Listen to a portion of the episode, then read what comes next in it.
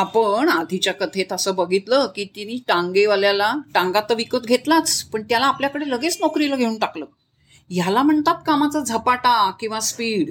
त्या दिवशी संध्याकाळपर्यंत त्यांनी त्या कामासाठी आवश्यक असणारी माणसं म्हणजे मजूर सामान वाहनं यांची देखील जुळवाजुळव करून टाकली होती. या तयारीनिशी रात्री ते संबंधित लष्करी अधिकाऱ्याला भेटायला गेले.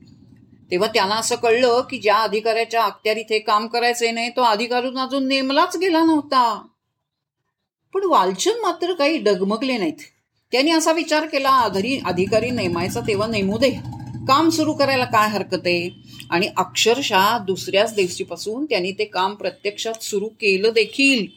अशी धडाडी हे धाडस चटकन निर्माण होण्याची क्षमता हीच वालचंदजींची खूप मोठी देणगी आहे. आपल्या देशाला. निर्णय प्रक्रियेतले हे योगा योगदान आज किती ठिकाणी आपल्याला पाहायला मिळतं? आपल्याला दिलेलं काम आपण वेळेत पूर्ण करायचं करायच्या आधी पूर्ण तयारीनिशी जायचं आणि ते काम करूनच दाखवायचं अशी जिद्द आणि अशी आत्मविश्वास किती ठिकाणी आपल्याला दिसतो? आपल्या तातडीने निर्णय घेण्याच्या या जगावेगळ्या क्षमतेमुळेच तर वालचंद शेटनी पहिला विमान बांधणीचा कारखाना सुद्धा काढला असं तुमच्या लक्षात येईल. काय करावं? त्यांचं हे योगदान आश्चर्य करायला लावणार आहे. एकोणीसशे एकोणचाळीस सालच्या ऑक्टोबर महिना होता. वालचंद शेठ उद्योगधंद्यांच्या निमित्तानं अमेरिकेला गेले होते. तिथलं काम संपवून ते भारतात परत यायला निघाले. अर्थात विमानानंच. वाटेत वेळ घालवाला म्हणून त्यांनी एक वर्तमानपत्र विकत घेतलं. आपणही घेतो वर्तमानपत्र. काय वाचतो? बघा. ते वाचत असताना त्यांचा विमान प्रवास सुरूच होता. वाचता वाचता त्यांची नजर एका मुल मुलाखतीकडे गेली. ती मुलाखत मिस्टर पॉले नावाच्या एका उद्योगपतीची होती. तो अमेरिकेतील एका विमान बांधणी कंपनीचा प्रमुख होता.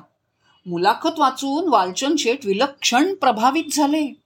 त्यांनी त्याच विमानातून त्यांच्याबरोबर प्रवेश प्रवास करत असलेला आपला एक सहकारी होता बरोबर? अडवाणी नावाचा. त्याला सांगितलं ती मुलाखत दाखवली आणि पॉलेचा ठाव ठिकाणा पत्ता इत्यादी मिळवण्याची सूचना लगेच दिली. काय आश्चर्य बघा याला योगायोग म्हणायचा?